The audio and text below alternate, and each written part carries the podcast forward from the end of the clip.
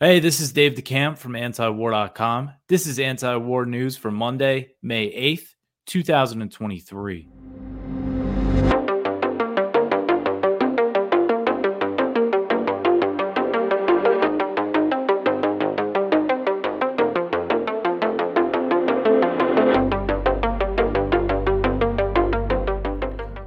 Right, the first story at the top of antiwar.com today the Arab League votes to readmit Syria. So, this was on Sunday that the Arab League voted to bring Syria back in. And this marks a significant step in Syria's efforts to normalize relations with regional countries. Syria was suspended from the Arab League at the outbreak of war in 2011, and many of the bloc's members threw their support behind the failed regime change effort against President Bashar al Assad. So, this is a pretty big uh, deal when it comes to, again, Syria's normalization with all of the uh, regional countries. And some members of the Arab League opposed bringing Damascus back into the fold, including Qatar and I believe also Kuwait, but it's very few. And they did not send their foreign ministers to the meeting in Cairo uh, where the vote was held. Foreign ministers from 13 out of 22 Arab League members attended the meeting. Uh, so the Arab League Secretary General said that Assad could attend the next Arab League summit that will be held in Saudi Arabia later this month. He said, quote, Syria, starting from this evening, is a full member of the Arab League, and from tomorrow morning they have the right to occupy any seat, end quote. So he also said that restoring Syria's Arab League membership does not mean that all states are normalizing with Damascus. He said that these are sovereign decisions for each state individually. And I know, I'm pretty sure with Saudi Arabia, so the Saudis have kind of led this effort recently. They used to be against this, bringing, uh, you know, Syria back in. But pretty recently, you know, coinciding with them deciding to open up with Iran, they have been pushing this effort. And so I know that as far as I know, they have not uh, formally, you know, normalized relations with Syria yet, even though they've held some pretty high level meetings. I don't think their embassies have reopened, but I'm sure we're going to see that soon. So Syria's problem now, I mean, its its main problem is the fact that it's under crippling U.S. and you know other Western sanctions. That's the country's greatest impediment to reconstruction, and the U.S. opposes uh, regional countries normalizing with Damascus as it prefers to keep the country isolated and they want to continue the occupation of eastern Syria. Secretary of State Antony Blinken expressed his opposition to normalization with the Assad government in a call with his Jordanian counterpart on May 4th. And this conversation came after there was a meeting in Amman between Syria's foreign minister and foreign ministers from four other Arab states that I went over in the, the last show. So, according to the State Department in this call, quote, Secretary Blinken made clear that the United States will not normalize relations with the Assad regime and does not support others normalizing until there is authentic UN facilitated political progress in line with UN Security Council Resolution 2254, end quote. So, kind of saying the same old uh, position that they've had, but there still has been sort of a softening in rhetoric from the US on this issue because after this meeting in Jordan, a White House national security official said that the U.S. was encouraged by the meeting because they said they were going to resolve the crisis, you know, under the um, in line with that UN Security Council Resolution 224, which is pretty broad and vague. I mean, uh, that's why the U.S. and Russia, you know, everybody agreed to it in 2015. But still, I think that was significant, even though Blinken's kind of saying the same old position because it's during the the week last week as well, the State Department um, didn't just uh, you know reject any engagement with Assad. They said, "Oh, it's it's good that they they said that you know that UN Security Council resolution is how they're going to do this. That's what we support." So I still think that that did mark something, even though Blinken is uh, saying this, but still big deal. And you know this could eventually lead to uh, the U.S. withdrawing from Syria. You know the the Jordan and Saudi Arabia are going to be lobbying the U.S. to lift sanctions, as far as I understand it, and that could eventually lead to the U.S. Uh, pulling out of Syria. So hopefully, that's the end result of all this. All right, the next one here Wagner head says that Moscow promised more arms. So Yevgeny Prigozhin, the head of the Russian mercenary outfit Wagner Group, said that he was promised uh, his fighters would get as much ammunition and weapons as needed to continue fighting in Bakhmut. The assurance came from Moscow after Prigozhin said that his forces would withdraw from Bakhmut on May 10th. Over the lack of support, the threat to quit the battle came after Prigozhin. He posted a video on Telegram uh, where he really criticized Russia's military leadership, went on a pretty long rant, and he was doing so, uh, you know, he was standing in front of dozens of corpses of Wagner fighters, saying that you know they're not getting enough. That's why they're being slaughtered. And he posted a whole bunch of other things. You know, I was just browsing his Telegram about how they were going to leave by May 10th. So he was saying they would hand over, you know, the areas they control to ru- other Russian forces. Um, but it sounds like now he has decided to stay because of the assurances that he got. Um, you know, he's always kind of been critical of Russia's military leadership, but this was kind of, he really uh, turned it up a notch. Uh, but according to this voice note that he posted on Telegram on Sunday, Prigozhin said that he received, quote, a military instruction in which we were promised as much ammunition and weapons as we need to continue our activities, end quote.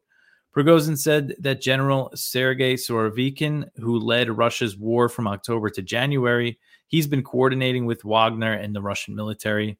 Prigozhin said, quote, This is the only man with the star of an army general who knows how to fight. No other army general is reasonable, end quote. So I guess he likes uh, dealing with him. And if you're watching here, you could see the map. You know, Russia controls the vast majority of Bakhmut. Ukraine uh, controls some western edges still. The Russians say they control over 95%. I'm not sure the exact, you know, what exactly the numbers are, but the fighting's still going on. Um, and it's really brutal, and a lot of people are dying. It's just uh, a slaughter in there, the meat grinder, as they call it. And Wagner has been doing much of the fighting in Bakhmut. Prigozhin has been increasingly critical of Russia's military leadership as his force has taken heavy losses. Uh, Ukrainian soldiers, of course, have also complained about the lack of support from their military leadership. Ukrainian Ukrainians fighting on the front lines have said fresh recruits were being poured into the brutal battle with little training and ammunition.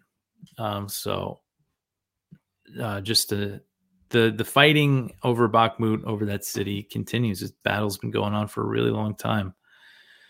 Uh, but it sounds like Prigozhin's going to stay. I mean, who knows? He seems to, you know, he might change his mind again.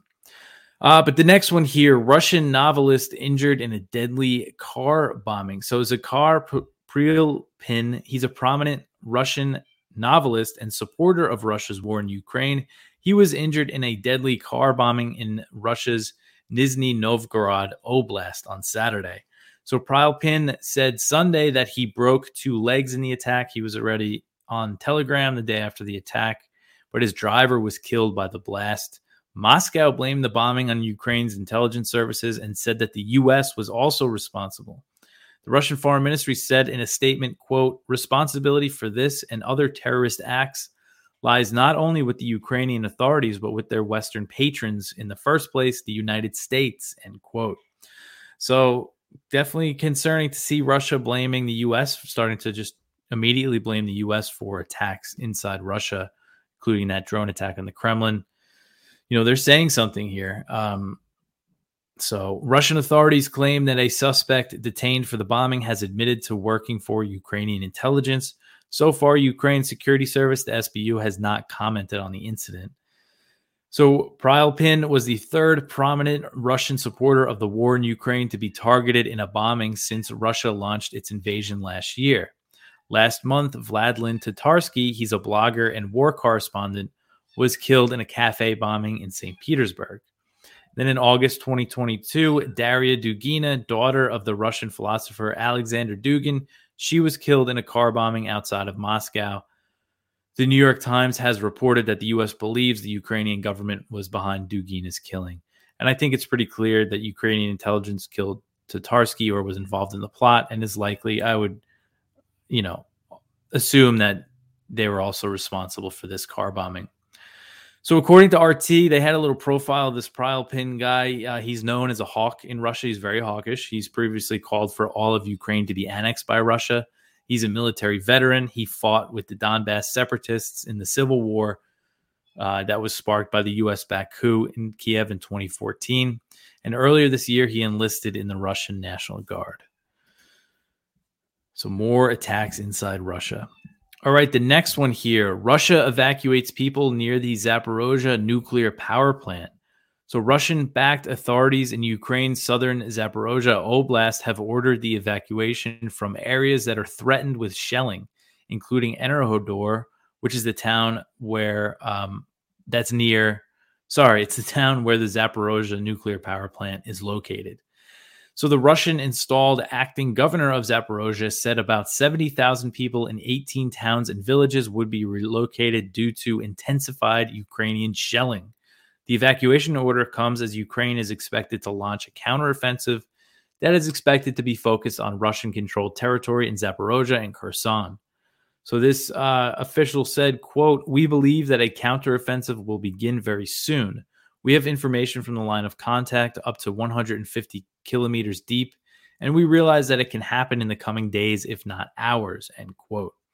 Uh, so if you're watching the video here, I, I just put in a map again from South Front. This shows the military situation in southern Ukraine, and it looks like there was some activity, a few Ukrainian attacks, and also this town Enerhodar on the this little tip here. This is where the Zaporozhye nuclear power plant is on the Dnieper River. And on one side, you know, the the the side that the power plant is on is Russian controlled, and across the river, it's Ukrainian controlled. And this power plant, um, the International Atomic Energy Agency, the IAEA, they have a presence at the Zaporozhye nuclear power plant. And they said that their experts were aware of the evacuation in the surrounding town the agency also warned that the situation at the ZNPP is becoming increasingly unpredictable and potentially dangerous. So Rafael Grossi, he's the head of the IAEA, he said, quote, I'm extremely concerned about the very real nuclear safety and security risks facing the plant, end quote. So the ZNPP has been controlled by Russia since March 2022, and it has been the site of frequent shelling throughout the war, raising fears of a potential nuclear disaster. Ukraine has tried to retake the uh, power plant. They've attacked it. And at least one time was confirmed by the Times of London. They said that Ukrainian forces attempted a cross river raid to recapture the plant, which is on the east bank of the Dnieper River. And it was thwarted by Russia. The U.S. actually backed this attack by providing targeting data for the HIMARS rocket system. So the U.S. directly involved in an assault on what they say is the largest nuclear power plant in Europe. All right, the next one here Turkey rejects U.S. request to send the S 400 air defense system to Ukraine. So, Turkey, Turkey's foreign minister said that Turkey has rejected a U.S. request for Ankara to provide Kiev with the Russian made S 400 missile defense systems that it purchased from Moscow in 2017. So, he said that the U.S. proposal violated Turkey's sovereignty and suggested that Washington also asked Ankara to hand over the Russian made system to the US. He said, just give it to us. I guess they, they were uh, asking. So he said, quote, they made proposals that directly affect our sovereignty. For example, give us control over it, give it to another place. Where is our independence and sovereignty? End quote. So the US sanctioned Turkey in 2020 over the purchase of the S 400 system a step that has significantly deteriorated U.S. Turkey relations. The U.S. also kicked Turkish pilots out of its F 35 training program. So, Turkey's foreign minister said that Turkey does not want to rejoin the F 35 program, but they want their money back. Apparently, they spent some money on this program and, you know, they didn't get anything out of it. So, they want to be compensated for that. All right. I just want to take this moment again to mention that it is our fundraiser at antiwar.com. And, you know, we really uh, need your support. We're entirely funded by our readers. We rely on, you know, the people that that get something out of this site, that read our, our website or listen to this show uh, to keep us going. That's how we're able to do this, to provide you with all this news coverage from this unique anti-war you know, point of view that you don't really get uh, many other places. And right now we have matching funds. So every dollar that you donate will be matched. So you could double your impact. So it's a great time to help us out. So you go to antiwar.com slash donate to do that. And you can see the different ways you can support us. PayPal, cryptocurrency, credit card. Excuse me. Uh, and you could set up a monthly donation, which a lot of people do. And that really helps out Uh, so anything you know you could afford, every dollar counts and helps us out when you know we're funded by our readers the, the way we are. This is how we do it. And if you want to be involved, you know, uh, please help us out. And then when this fundraiser is done, we can just focus on providing you with all this news and uh, opinion pieces that uh, people find very valuable. All right, back to the news here. The next one Sullivan is in Saudi Arabia discussing a rail project. So, National Security Advisor Jake Sullivan was in Saudi Arabia on Sunday to discuss a rail project that would link Middle East countries and extend to India via seaports. And this is according to a report from Axios. So, the national security advisors from India and the UAE were expected to join the meeting on Sunday, announcing his trip to the region. Sullivan said that he would meet with his Saudi, Indian, and Emirati counterparts to discuss new areas of cooperation, but he did not specify, you know, he didn't say explicitly that it was this rail project. So the project is part of this is something that the US is pushing to counter China's Belt and Road Initiative in the region. The U.S. has not been happy about China's relationship with, uh, you know, Saudi Arabia, the UAE, Israel as well, and it was first discussed at a forum known as I2U2, which includes the U.S., Israel, the UAE, and India. The Axios report said that Israel was not part of the rail initiative, but it could be added in the future if Israel normalizes ties with Saudi Arabia a U.S. official told Axios that Sullivan would also discuss Saudi Israeli normalization while in Saudi Arabia. But right now, Riyadh appears to be focused on repairing relations with Iran, which Israel isn't happy about. So I wouldn't expect anything like that to happen soon. And, you know, right before the Saudis signed this normalization deal with it, Iran, there's a report in the New York Times. I think there was also one in the Wall Street Journal saying that the Saudis laid out their conditions you know, because the U.S. rewards all these countries that normalize with Israel. And the Saudi conditions were pretty big. They wanted the U.S. to give them security guarantees and sell them basically whatever weapons that they want. Um, so the Saudis are definitely going to be looking to get a lot out of the U.S. And I think they're in a pretty good position to negotiate a deal with the U.S. right now, the things that they've been doing. All right, the next one here Sudan's warring sides meet in Jeddah. This is also in Saudi Arabia. So fighting and airstrikes on Khartoum continued on Sunday. So the fighting in Sudan is still going, uh, but representatives from the warring parties met in Saudi Arabia for talks to discuss a potential ceasefire. Multiple ceasefires have been broken and not respected since a violent war broke out between the Sudanese army and the paramilitary rapid support forces. The Sudanese Doctors Union said the fighting has killed at least 700 people, many of whom are civilians wounded thousands, and led to millions of Sudanese and foreigners fleeing the country. Many have fled to Chad, Egypt, South Sudan for safety, while others fled to Port Sudan, where they were taken across the Red Sea to Saudi Arabia. I know a U.S. naval ship was ferrying people back and forth there. In Khartoum, residents remained trapped in their homes and makeshift shelters with little food, medicine, and water as fighter jets pummel the city. So that's the situation. The fighting's going. Uh, and both sides have said little about progress of their talks since Saturday. That's when they got to Saudi Arabia for the talks, and they're just uh, trading accusations over, you know, who's breaking the truces. Um, so hopefully some progress comes of that. All right, the next one here Japan and South Korea commanders tour a U.S. nuclear sub. So this is from the South China Morning Post. And I thought this was interesting. It's a very symbolic thing that happened here. U.S., Japanese, and South Korean naval commanders toured a U.S. ballistic missile submarine off, Guam in a first last month, just weeks before the Pentagon announced that it will deploy one of the nuclear powered vessels on regular patrols to the region. So, again, th- this is Japanese, South Korean naval commanders. That's symbolic because they haven't you know gotten along very well the japanese and the south koreans and, and they're working on on repairing relations there's a lot to it and i don't know enough about the intricacies of it to say if this is a genuine thing that's happening or if it's just their leaders kind of you know doing it so they can get more support from the us but these are two countries that the us is hoping to enlist in this you know new cold war with china even and uh they go and inspect this nuclear armed American submarine in Guam together, and they all look at it. And it's basically a message to China saying, "Look, we got nukes, we got allies in the region.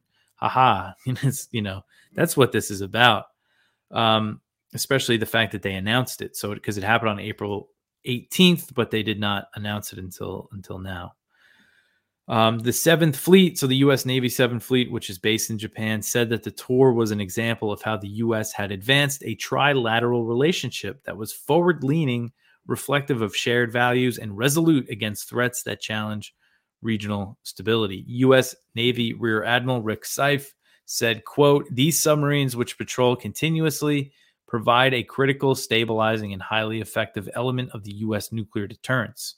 End quote. It's not clear if the Maine is the same vessel that will be sent to the Korean Peninsula because Biden said he's going to send a nuclear armed submarine to South Korea, marking the first U.S. nuclear deployment to the country since 1991, which is when they withdrew their nuclear weapons. So this is a big deal. And it's just a provocation to for the sake of provocation because U.S. nuclear submarines can be anywhere in the world. So they could be patrolling waters off South Korea, but he's got a docket in South Korea just to be provocative toward the north. Um, so one thing that was interesting here is that they quote a uh, Chinese analyst based in China saying that the U.S. was using North Korea as an excuse to deploy a nuclear powered ballistic missile submarine to the area, a decision that could be seen as part of the U.S. nuclear deterrence strategy to contain China from the north. And I agree. I think a lot of this is about China. And, you know, if Chinese analysts are saying that, um, that means you know the Chinese government is probably very aware of that. That, that that's really a lot of what this is about. Um, because I I don't know. I don't see any benefit the U.S. has to just escalating tensions on the Korean Peninsula. Yeah, I don't know, but who knows? These people that we're dealing with. But if it benefits them in their little build up against China, maybe that's why they're doing it. But again, uh, you know, they probably have their own reasons to keep things tense over there with uh, Kim. All right, the next one here. Australia's prime minister is frustrated that the US won't drop charges against Assange. So, Australia Prime Minister Anthony Albanese has expressed frustration over the Biden administration's efforts to convict WikiLeaks founder Julian Assange, who's an Australian citizen, which a lot of people forget. The US is trying to lock him away, even though he's not American. Uh, so Albanese said, quote, there is nothing to be served by his ongoing incarceration, end quote. And he noted that Assange had already spent a lot of time incarcerated as he had been held in London's Belmarsh prison since April 2019. And he's been confined to the Ecuadorian embassy. Uh, before that, he was stuck in the Ecuadorian embassy. So Albanese said, quote, I just say that enough is enough. I know it's frustrating. I share the frustration. I can't do more than make very clear what my position is. And the US administration is certain, certainly very aware of what the Australian government's position is, end quote. Last November, Albanese said he personally asked the U.S. government to drop their charges against Assange, who is facing up to 175 years in prison if convicted for publishing information that revealed U.S. war crimes. That's really his crime is that he embarrassed the U.S., published things they don't want, and if he is convicted and put away, it's going to set a precedent that the U.S. government could, uh, you know, convict, you know, charge other publishers like the New York Times, any any media outlet for publishing information that they don't want out there. That's how you know serious this is. And there's been a lot of pressure on the Biden administration now, more from from Albanese um, and uh, some Democrats in Congress. Very few, but at least some. And the New York Times recently wrote a letter to the Biden administration with four European outlets that worked with WikiLeaks, telling them to drop the charges against Assange. So there's been this pressure building. But right now, there's really no sign. I haven't seen any indication to think that they're going to drop this, especially because on World Press Freedom Day, when they were asked about it, you know, they doubled, they, they all, the State Department, the White House defended uh, the fact that they had charges against Assange. All right, the last one here. A House Democrat introduces a bill to restrict aid to Israel. So, a United States Congresswoman, this article is from Al Jazeera. A United States Congresswoman has renewed a push to ensure that aid to Israel does not contribute to abuses of Palestinians, particularly children, as progressive legislators continue to call for conditions to be placed on the assistance. So this was on Friday, and it was Democratic Congresswoman Betty McCollum. She reintroduced a bill that would prohibit U.S. aid from contributing to the detention of Palestinian children and to military activities that would facilitate further unilateral annexation of the occupied West Bank. She said in a statement, quote, not one dollar of U.S. aid should be used to commit human rights violations, demolish families' homes, or permanently annex Palestinian lands. The United States provides billions in assistance for Israel's government each year, and those dollars should go toward Israel's security, not toward actions that violate international law and cause harm. End quote. So, um, you know, this bill won't have a chance of passing through Congress, but I did think it was significant. Now, I know this was introduced last year, but I don't think it had as many co sponsors. 17 Democrats, you know, it's a lot of progressives. You have the, you know, AOC. Is AOC in there? Actually, yeah, she is. And the squad, Ilhan Omar, um, and all them. But I think it's significant. I mean, I don't know the fact that there's 17 members of Congress saying that they want to condition U.S. aid to Israel, I think, is a big change uh, just in recent years. Um, you know, I think that would wouldn't have been plausible if you know not that long ago. So hopefully this you know momentum starts to build. Uh, but that's it for the news for today. You can go check out our viewpoints. We have one from Ted Snyder, the flight from the U.S. dollar. We have one from William J. Astore, Nuking the Promise of America. One from Caitlin Johnstone over at her website. U.S. officials confronted about Assange hypocrisy on Press Freedom Day. One from Daniel Larison, U.S. military driving violence in Somalia, about a very interesting report from the Cost of Wars Project. And the spotlight is from Matt Taibbi, WAPO, and New York Times help overturn the Pentagon Papers principle. I think that has to do with uh, you know them hunting down Jack Teixeira. Uh, but that is it. That's everything for today. I hope everybody had a nice weekend. Um, again, please help us out with our fundraiser, antiwar.com slash donate, so you don't have to keep hearing me talk about it. Um, you could also, you know, if you can't support us that way, just you know, telling your friends about antiwar.com, sharing our articles around, sharing this show. You know, that's all a big help. Uh, but that's it for me for today. I'll be back tomorrow. Thanks for listening.